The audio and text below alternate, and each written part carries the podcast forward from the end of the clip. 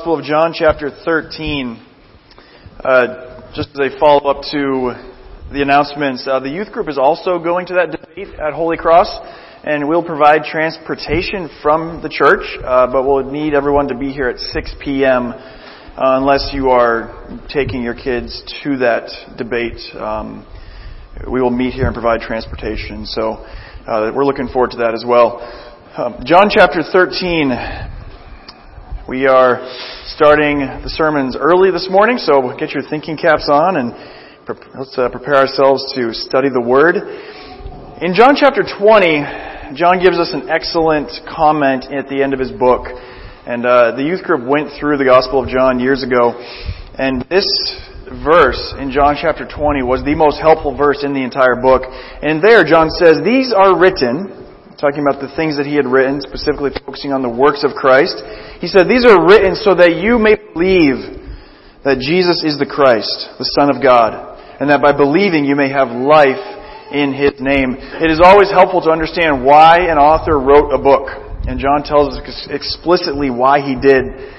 And he wants us to know that Jesus is God. He wants us to know that Jesus is the Savior that life comes by believing in His name. And so everything that John wrote was for that purpose. So when we come to John 13, we need to have that in mind. A man does not do the things that are talked about in this chapter. The glory of Christ is on display in this chapter. His perfections are on display. We are doing this sermon series because we are a few weeks away from Good Friday. We are a few weeks away from Easter. And so we are doing this series to focus on the person of Christ, to gaze upon Him, to love Him, and to see what He did on our behalf. And so we are here in John chapter 13, seeing one of the great events that was very close to the cross. One of the amazing things that Christ did. So let's read in John chapter 13, starting in verse 1. Now before the feast of the Passover, just a side comment, this is Passover week. This is very close to the cross. Now before the feast of the Passover, when Jesus knew that his hour had come to depart out of this world to the Father, having loved his own who were in the world, he loved them to the end. During supper, when the devil had already put it into the heart of Judas Iscariot, Simon's son, to betray him, Jesus, knowing that the Father had given all things into his hands and that he had come from God and was going back to God, rose from supper. He laid aside his outer garments and taking a towel tied it around his waist. Then he poured water into a basin and began to wash the disciples' feet and to wipe them with the towel that was wrapped around him. He came to Simon Peter, who said to him, Lord, do you wash my feet? Jesus answered him, What I am doing you do not understand now, but afterward you will understand. Peter said to him, You shall never wash my feet. Jesus answered him, If I do not wash you, you have no share with me. Simon Peter said to him, Lord, not my feet only, but also my hands and my head. And Jesus said to him, The one who has bathed does not need to wash except for his feet, but is completely clean. And you are clean, but not every one of you. For he knew who was to betray him, and that is why he said, Not all of you are clean. Verse 12. When he had washed their feet and put on his outer garments and resumed his place, he said to them, Do you understand what I have done to you? You call me teacher and Lord, and you are right for so I am. If then I, your Lord and teacher, have washed your feet, you also ought to wash one another's feet. For I have given you an example that you also should do just as I have done to you. Truly, truly, I say to you, a servant is not greater than his master, nor is a messenger greater than the one who sent him. If you know these things, blessed are you if you do them. Let's pray this morning as we look at these verses. Father, it is good to be here. It's good to be focusing on Christ, to be gazing upon Him, to be just uh, thinking upon our Savior. We pray that you would help us this morning to do that. We are, Father, in need of your Spirit in everything. Um, we need to have your Spirit working in our minds and in our hearts that we can understand and apply and learn and love our Savior through this passage. So Father, we ask that you would cause that in us this morning. Father, for anyone who doesn't know you, we pray that you would cause them to gaze upon Christ and see the Savior that they need. In His name we pray. Amen. There's certainly a lot of application we can pull out of this passage, but I want to focus this morning on Christ, to gaze upon Him, for that is why we are here and as we head towards uh, Easter. So first point is Jesus' knowledge. What did Jesus know at the beginning of this event that we read about in John 13? And the passage clearly tells us what he knew. He knew first that his hour had come. He knew that the cross was near. He was going to leave this world and return to the Father. That sounds like such a uh, easy thing to do. It sounds like he is, his flight is approaching, right? He's going to leave this area and, and go somewhere else, but we know what this meant. His hour coming, him leaving this world meant the most horrific pain and agony and spiritual torment that any human being has ever experienced. Jesus knew this. He knew that Judas was ready to betray him. He knew that the Father had given all things into his hands.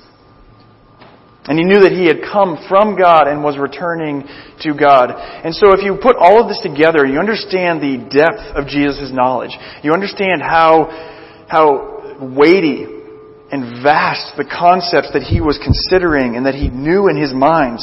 When you think about the emotion that would have come along with this, the extreme difficulty to which he was headed, the pain, the spiritual agony. We get a picture of it when he leaves this upper room and he goes to the Garden of Gethsemane and he starts to show some of that agony and that emotion. He knew all of that in this moment at the supper. He also knows the joy and the glory that awaits on the other side. Right? Hebrews 12 says that for the joy that was set before him, he endured the cross.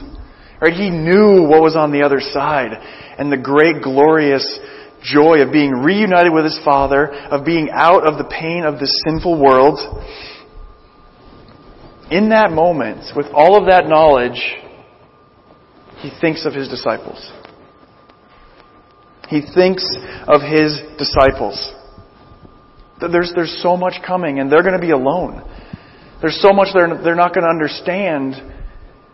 And so he cares for them. Might I suggest we would never do this, given, given the weight of what is about to happen, given the glory that is about to be restored. But He loves them to the end. Not, not to the end of His love, not to the end of His days, but to the utmost is the idea here. He loves them to the utmost. He knew Peter would misunderstand. He knew that three of his disciples would sleep while he prayed and agonized. He knew Peter would deny him, that, that Thomas would doubt. He knew that all would forsake him. Yet he loved them unto the end. And, this is the same with us. As we gaze upon our Savior in this passage, we, we need to also see that this love is not just for his disciples in that moment. We are the objects of his love. His love that goes to the utmost. He loves us to the end of our miserable failures, to the end of our wanderings and backslidings, to the end of our unworthiness, and to the end of our deep need. He loves us that much and to that extent. In Philippians 2, it talks about Christ humbling himself. Right, it says that though he was in the form of God, he did not consider equality with God a thing to be grasped or held on to but he emptied himself, taking the form of a servant, being born in the likeness of men. And being found in human form, he humbled himself by becoming obedient to the point of death, even death on a cross, right? The step down from, from God to man was an infinite step. And being found as a man, Jesus did not even take upon himself a glory that would be rightly due him. He, even as a man, humbled himself beneath those around him. And that is what he starts to do here. His willingness to go to the ultimate end of, of humility, of humiliation, means that there was no task, no humbling situation during his life that he would shy away from because of pride.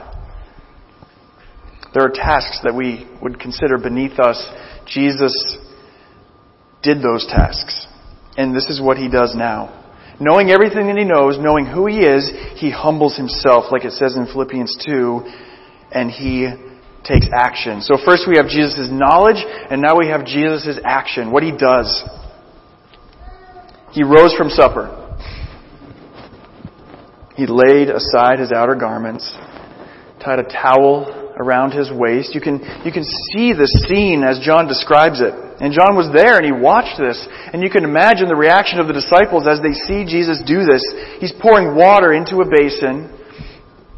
And I'm sure they would have recognized it as a traditional foot washing basin, and maybe they're expecting a parable or some sort of different event other than foot washing because that is not one thing they would expect. That they knew what it appeared he was doing, but in order for us to understand the drama of this moment, we have to understand that they did not expect him to actually do what it looked like he was doing. This was a task reserved for the lowest of servants. Jewish slaves were not given this task because they were considered too valuable for this task and they were slaves. This would have went to the Gentile slave. This would have went to the lowest person you could find to do this. You sometimes would find a pupil of, say, a rabbi doing this task, but that is the closest we can come to this setting. Right? It would have made some sense for one of the disciples to do this for Jesus. For one of the disciples to do it for the other disciples would have been extremely rare and a sign of great love. And so for Jesus to start to pour water in the basin and to prepare the towel and to bring that basin over to the first disciple and set it down you don't continue with dinner. Right? You don't keep chatting as you see this happening. This is a shocking, astounding moment. He's doing what none of them even considered doing. When you think about them arriving at this room for dinner, it would have been common practice for people at dinner to have their feet washed, right? This was a culture where you walked around in, in sandals and a in an environment that was dirty, that was dusty, that was filthy. Um, not only was there dirt and dust, but there would have been dung and, and human feces in the streets. So washing your feet was something that was very helpful. And they all arrived and they all had, were having dinner and all of them had dirty feet. Why? Because there was not a servant low enough to do the task of washing their feet. And none of them volunteered because, well, you just don't, you just don't put yourself in that position. And so Jesus steps up and takes on this task.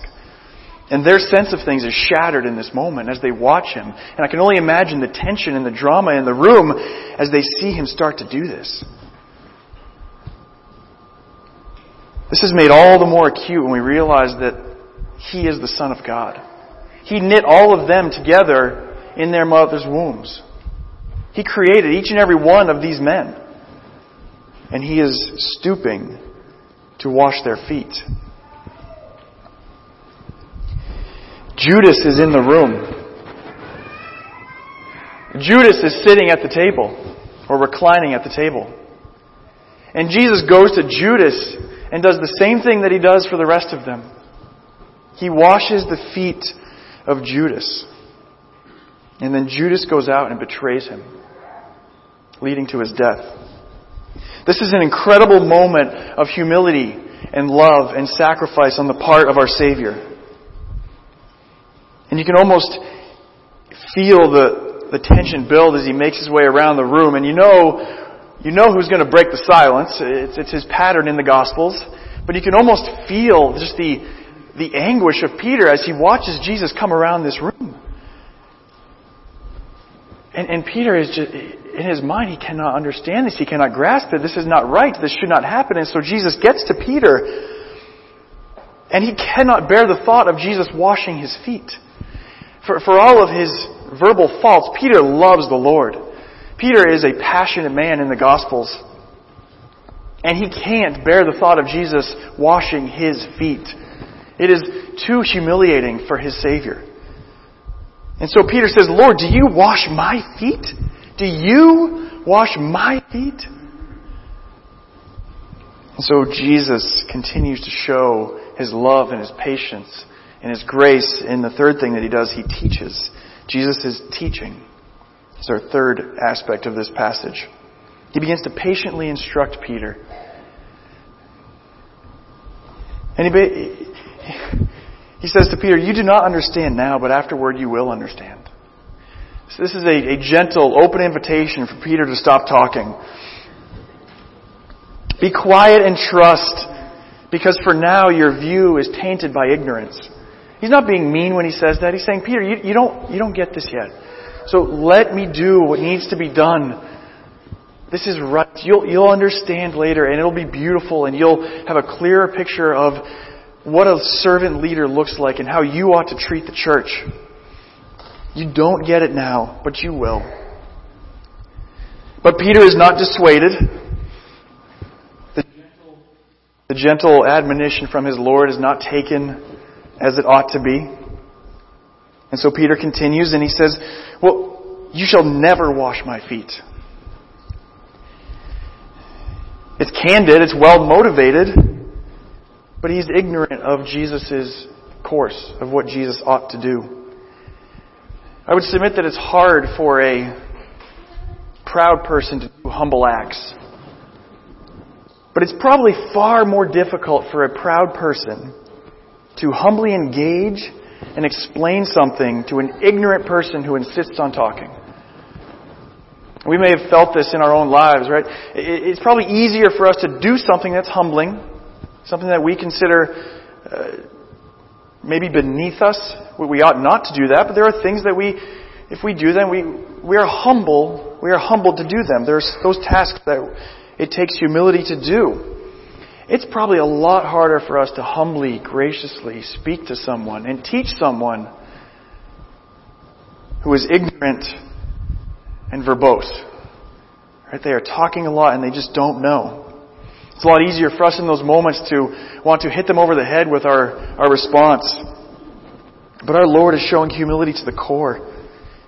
Words and actions overflowing from his heart that loves Peter and his humble heart. And so Jesus gives Peter and the disciples a glimpse of the understanding that they lack. And he says, I must wash you. And he's not speaking of the physical washing, he's going beyond that. Right? He's saying, I must wash you because that is the only way that you will be redeemed. That is the only way that you will be clean of your sins. He is clearly speaking beyond the immediate. He says this. He is the suffering servant who came to give his life as a ransom for many. And the only way that we receive eternal life and repentance and faith and forgiveness is if Christ washes us by going to the cross. Because what he is doing here in this room is a foreshadowing of what he is going to do in the next day. Right? He is going to get down into the muck and the mire of the sins of his people, and he is going to wash it. He is going to clean it. He is going to cleanse our wretchedness from us and it is going to be gone forever. This act of washing dirty feet was nothing compared to what he was about to do. He was about to go to the full extent of cleansing filth, humbling himself to the point of death, and that is where complete cleansing was going to take place. That's our full bath, as it were. And so he gives Peter and the disciples a glimpse of that. And he says, This right here is a picture of that. This is what I need to do to show you what is coming, to show you what it means to lead like a servant. Once we have been redeemed, because Peter points this out, he says, Well, if you're going to wash my feet, then, then go, go more. I want all of it then. And Jesus says, that, That's not the picture, Peter. But, but rather, once you have been redeemed, you are completely clean and now you start to live a life of repentance and continued faith. Not that you are going to be cleansed all over again, not that your sins need to be paid for again on the cross, but rather you need to continually come to Christ for a foot washing, as it were. To come in repentance on a, on a daily basis. To come when we know that we have sinned against our Lord and just to be renewed in His forgiveness. And that's the picture that Jesus gives here. And that is our continual way of life in this world. We, we walk through this world. Are we redeemed as Christians? Yes. Do we still get dirty in this world? Yes. Do we still pick up some of the sin and the disgustingness of this world as we walk through it? Yes, we do. And so we come to our Savior in repentance and forgiveness, and He continues, continues to wash our feet, even now. That's a concept. We are continuing to be served today by our Savior. He is glorious. He is beautiful. Peter, Jesus finishes and he sits down and he says, Do you understand? And he continues to teach. He says, I've given you an example. And if you circle back to the shock and the astonishment of the disciples, and then he says, This is what you're supposed to do. Hopefully that hit home to them. If not at this moment, it certainly did later on, as you hear them writing in the, in the epistles about how leaders are to serve. Peter writes about not lording it over the flock, but rather leading humbly. He learned that from his Savior. And Jesus says, Go and do likewise. Jesus is not their servant in an intrinsic sense. Right? He sits down and he says, You call me teacher and Lord, and you are right. That's who I am. I am your Lord. I am the one you ought to worship. I'm the one you ought to look up to, follow, learn from. That is appropriate. But all the more reason for us to serve in a loving, gracious, humble, faithful way. Because our Lord, the one that we look up to, is the one who stooped. And so it would be incredulous for us to ever say, I will not stoop to serve someone else, when our Lord has stooped far more than any of us ever could. And so the bar has been set incredibly low. Not that it is easy to jump over, but rather we must go under it. And our pride, if we have pride, we will not be able to get under that bar that Christ has set. The bar is very low. We must be humble to go that low and follow our Savior. But he says, This is the call. Do as I have done to you. And certainly the, the practical applications are numerous, but our focus is our Lord this morning. As we consider this passage, as we look toward Easter, we remember a few things. We remember the glorious gospel that exalts our great Savior. Jesus, again, is giving us a picture of what he was about to do. He was about to stoop to the lowest of low and wash completely your sins away. Completely cleanse every thought, every action, every failure. The two great commandments are to love the Lord your God with all of your heart, with all of your soul, all of your mind, all of your strength, and also to love your neighbor as yourself. At any point, if you have failed to do either of those two things, you have become dirty. You have added sin to your record. You have covered yourself in filth, as it were, as we look at this passage and apply that, apply that picture.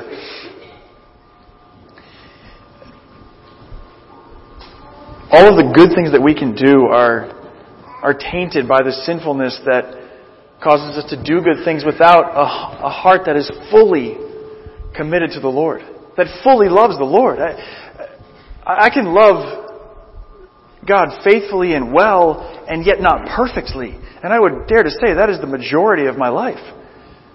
Or, or even if I look good, and, and, and growing up in a Christian home and learning many good things from my parents, it's easy to do things well. But to have that heart that is 100% all in, for the Lord and for His glory and not for some other selfish reason?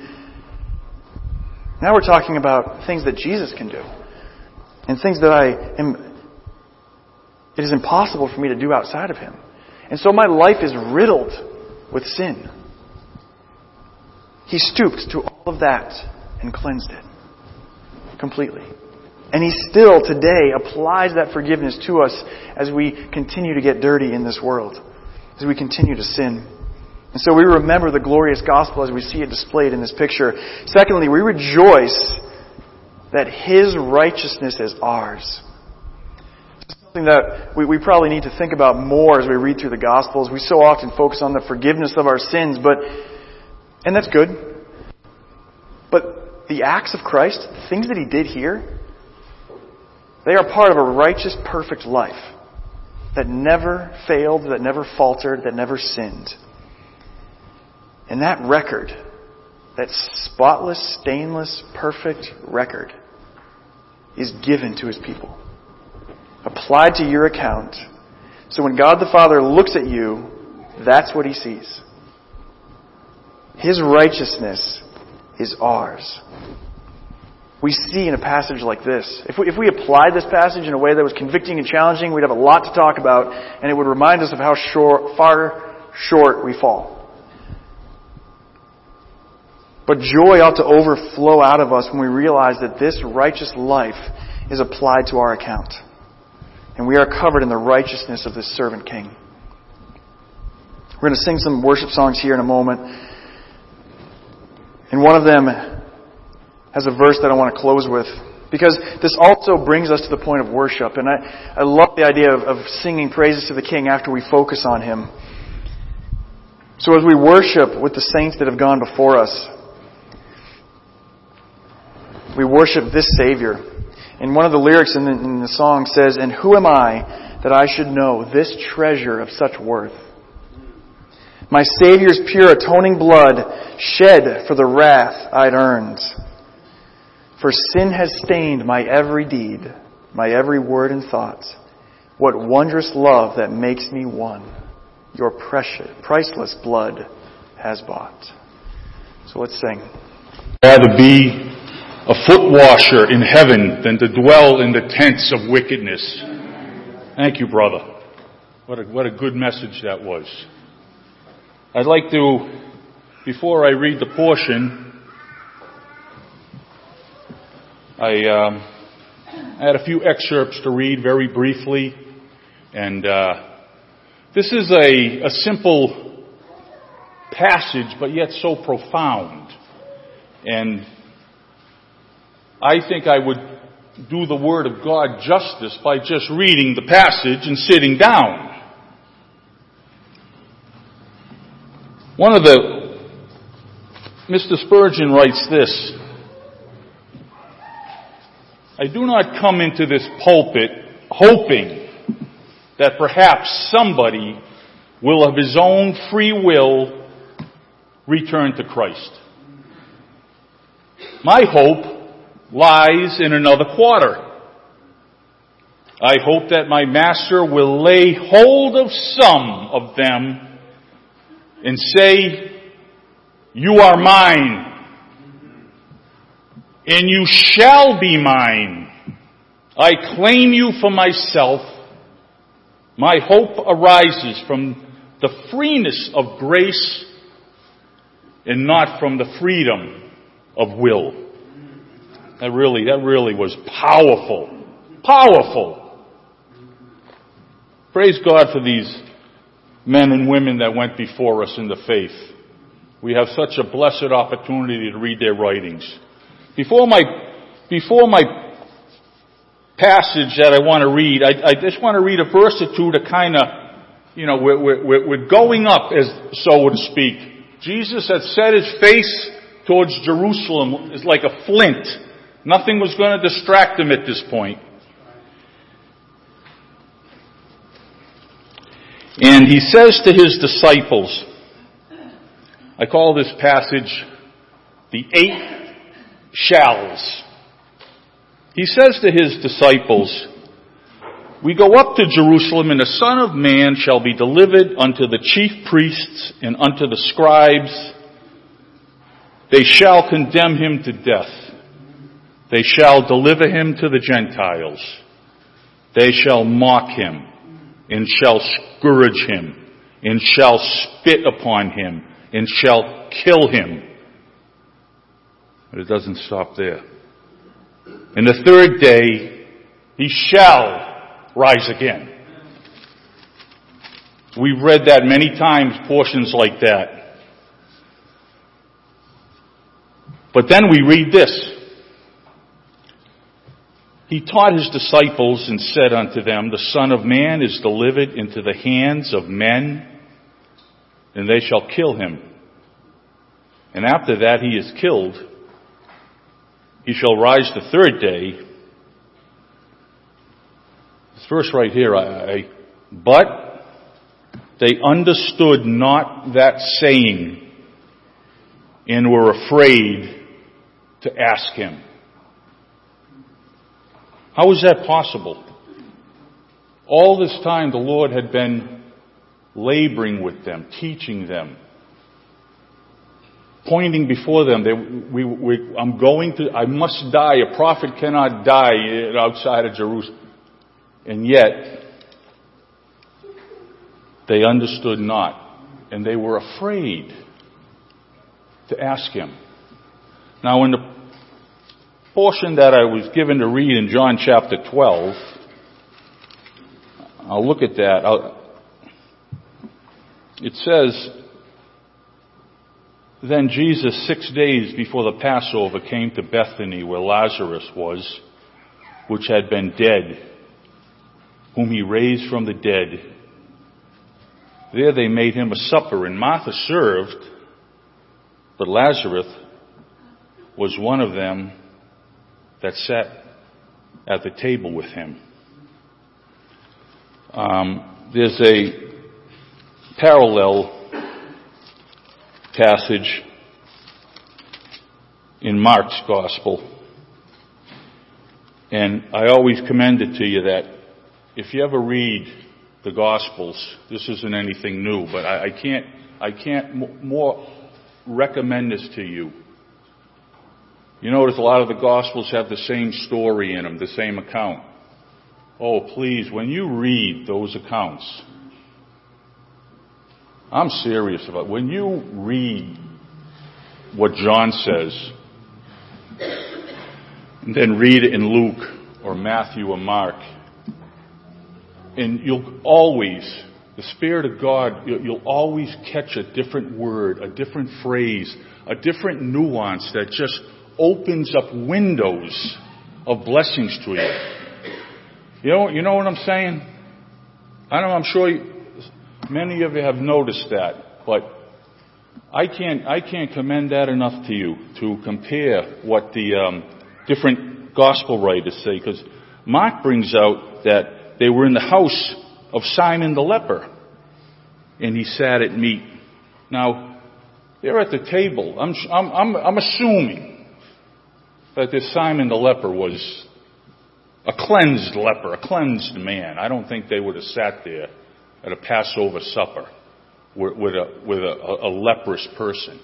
I'm assuming that this man was cleansed, was healed by Jesus. We have him sitting at the table. We have Lazarus, who was dead, sitting at the table. We by the grace of God, will be sitting at the table today as we speak in a few minutes, and trust me, I won't be long. What brings you to the table today? What, what were you cleansed of?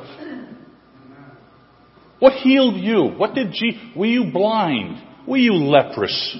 Were you dead in trespasses and sins? What brought us to this table where they're, they're, they're sitting, they're reclining. How would you, how can you imagine the hearts of these individuals that had been raised from the dead, or a leprous man that was cleansed, the, the, the, the love and affection for their blessed master that healed them. Let's never take that for granted. They came, and I, I'm sure they were, they were tremendously encouraged and, and to be there and to honor and bless the one who so blessed them. And um, getting back to our portion, then took Mary a pound of ointment of spikenard, not only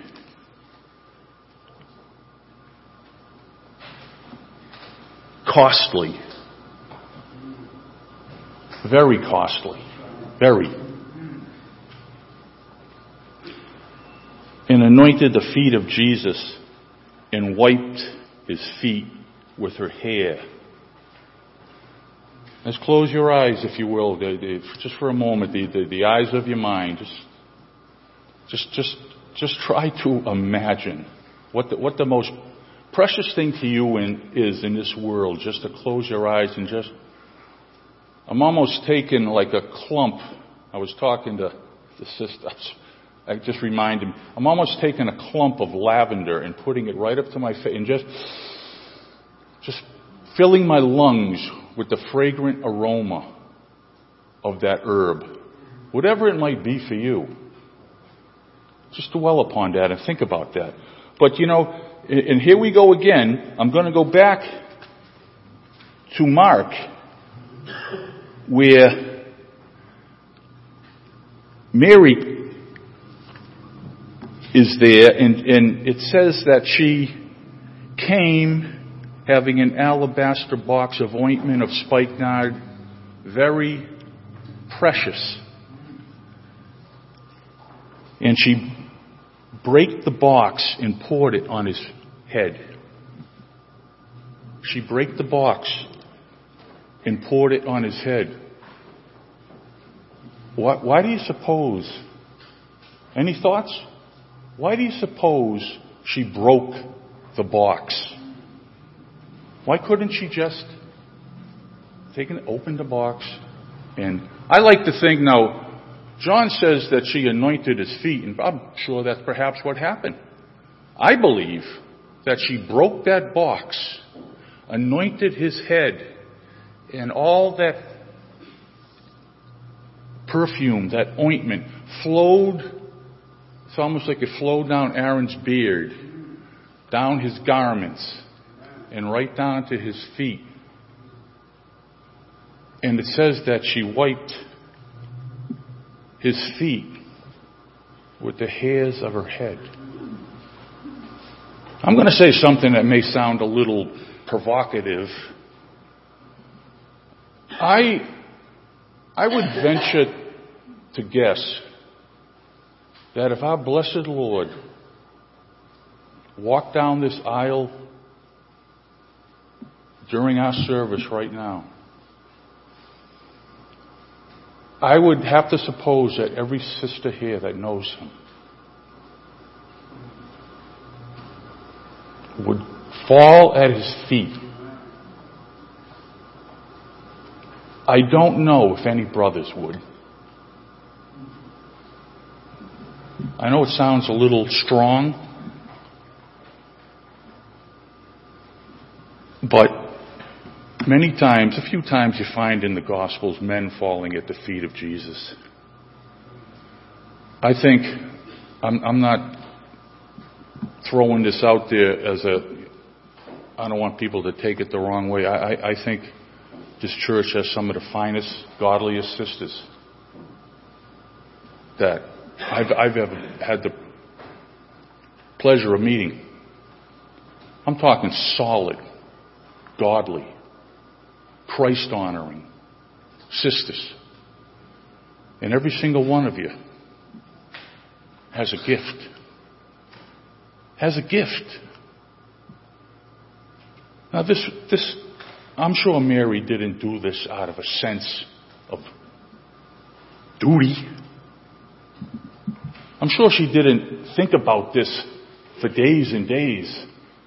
I think this was a response of the love in her heart to want to do something for Jesus. Do something specifically, only for Him. And she broke the box, never to be used again. that one time was for him. He was laid in a grave where no man ever laid. The love that Joseph of Arimathea had that craved the body of Jesus. The love. You see it sometimes throughout the, the scriptures. The love David had for the Lord, even when the Lord told David he could not build him the temple where he might dwell. So in turn, David stockpiled all kind of precious goods and, and substance and everything that Solomon used to build that temple out of love for the Lord. Jonathan loved David like he loved his own soul. And in appreciation for David, Jonathan basically stripped himself of everything that he had and gave it to David out of love for David. We have a chance today, each and every one of us, to break the alabaster box. Think of those fragrant aroma. Think when Noah offered up a sacrifice in a sweet savor that ascended to God. Think when the high priest went into the Holy of Holies with his hands full of incense and put it on the burning coals. Think of that cloud that ascended above the mercy seat. The fragrant, that, that, that perfume was only for the Lord. It was not meant to be used on anything or anybody else. The woman that, that, that stood behind Christ and, and wept and wiped his feet with the hairs of her head.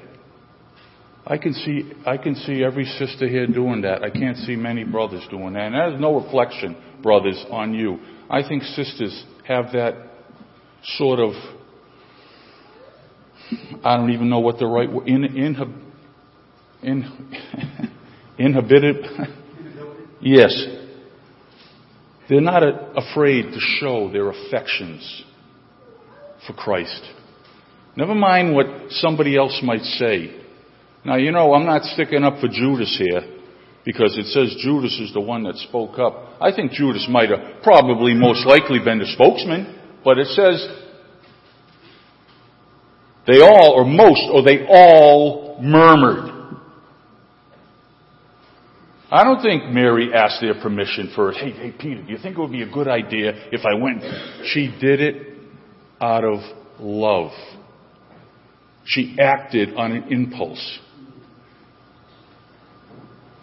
She didn't weigh the, oh, should I or should I not? Or, you know, maybe someone else will do it. I'll, I'll just wait and see. How many times in our service for the Lord do we do that? Ah, should I go visit that? Nah, yeah, you know, I don't know. Is it my duty or is it not my duty? Uh, you know, maybe someone else will do it. You know, I'll, I'll just leave it up to. If the Spirit of God, I believe, now correct me if I'm wrong, if the Spirit of God has given you a desire for anything for the Lord,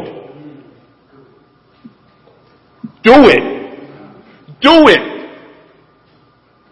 You know, I try to call a few saints from time to time, and I'm thinking, oh, you know, I'm going to call, I'm going to really encourage them in the Lord.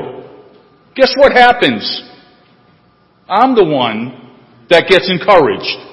I'm the one often that hangs up the phone with a tear in my eye because you know, the brother or the sister will cut through the, hey, how you doing? Everybody's fine. You know, to say, hey, how are we're all fine. No, we're not all fine. We're not. But to, to admit that to somebody is, we're leaving ourselves vulnerable. So if the Lord has put something on your heart, do it. Do it for Him. Just for Him. Never mind what, oh, what does she, who does she think, what is he doing? Who do they, do it for the Lord. Now, I've read a few scholars, not many, I'm not like a, the most you know, looking at, I don't even, I can't even get up here with notes, and I'm not, I'm not criticizing anyone that does it with notes. Brothers, I don't know how you do it. I am serious, or, or, tablets and read. I, I marvel at that. I don't have that gift.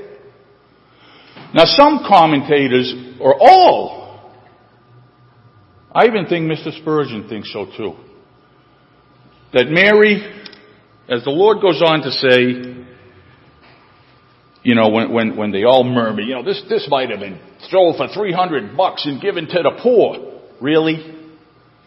Really? And what did the, what did the Lord say?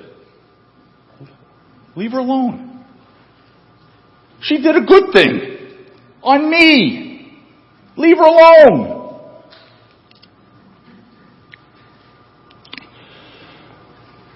But when he, when he says she had done what she could, she is come afore to anoint my body to the burying. Did she know ahead of time? Did she know something that the disciples did not know? Which, ah, oh, we read, right? The disciples didn't know this saying was hid from them.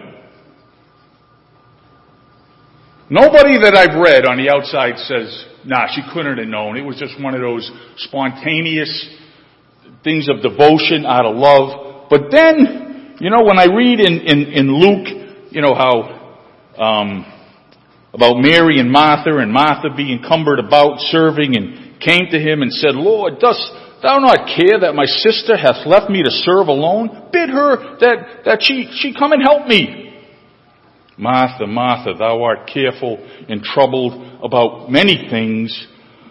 One thing is needful, and Mary hath chosen that good thing, because it says previous to that, uh, Mary, which also sat at Jesus' feet and heard his word heard his word.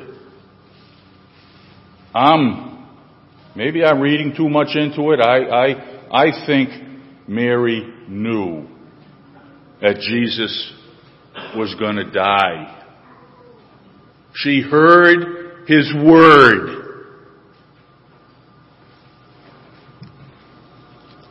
And she came and anointed the body how about that scene? You know, brother, you spoke about that scene about being with the disciples and Jesus washing their feet. Getting down on his knees with smelly, disgusting feet. And washing between the toes, so to speak. The disgusting, the humility, the humbleness that, that it, it just, it's so simple, you read it, but yet it's so profound. But in, in, in closing, I, I, I don't, I have one verse for you, sisters. I got one verse for you that really hit, stuck out in this when Jesus said,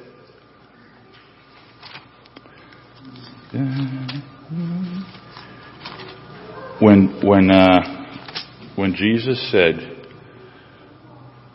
she hath done what she could. Sister, she did what she could. She hath done what she could. No more, no less, but it was, like Jesus said, for me. She did it for me. In closing, I, I, I just want to read one, one excerpt. You know, I asked, I even asked my dear wife, I said, do you think this is too strong? I don't want anyone. I'm serious. I don't want anyone getting mad at me. I'm not pointing the finger at anybody. I'm not putting you under a microscope and examining what, what you're doing or what you're not doing for the Lord. Seriously. I can read this portion and I'm, I'm, I'm, I'm like this, okay? I'm feeling the dagger of the Spirit of God. Imagine your Savior who has bought you with His blood standing in this pulpit for a moment. He lifts up His hands once rent with nails. He exposes to you His side pierced with a spear. Now picture Him. Lose sight of me for a moment and see Him. And He puts to each one of you the question, I suffered all this for thee. What hast thou ever done for me? Answer him now. Like honest followers of the Lamb of God, look back and see what you have ever done. You have gone up, you say, to his house. Was that not for your own profit? Did you do it for him? You have contributed to his cause. Ah, you have, and some of you have done well in this thing, but think how much have you given in proportion to what Christ has given to you? What have you ever done for Christ? Well, you have perhaps some years ago taught children for him in Sunday school, but it is all over. And you have not been a Sunday school teacher these last many years. Jesus asks, what have you done for me? In three years, he says, I wrought out your redemption. In three years of agony, of toil, of suffering, I brought, I bought you with my blood. What have you ever done for me in these 10, 20, 30 years since you knew my love and tasted of my power to save? Cover your faces, my friends. Cover your faces. Let each man among us do so. Let us blush and weep, Lord Jesus, there was never such a friend as thou art. But never were there such unfriendly ones as we are. Christ has some of the most ungrateful followers that man ever had. We have done little. If we have done much, we have done little. But some of you have done nothing at all for Christ. That's hard. That's a hard saying. That's a hard saying.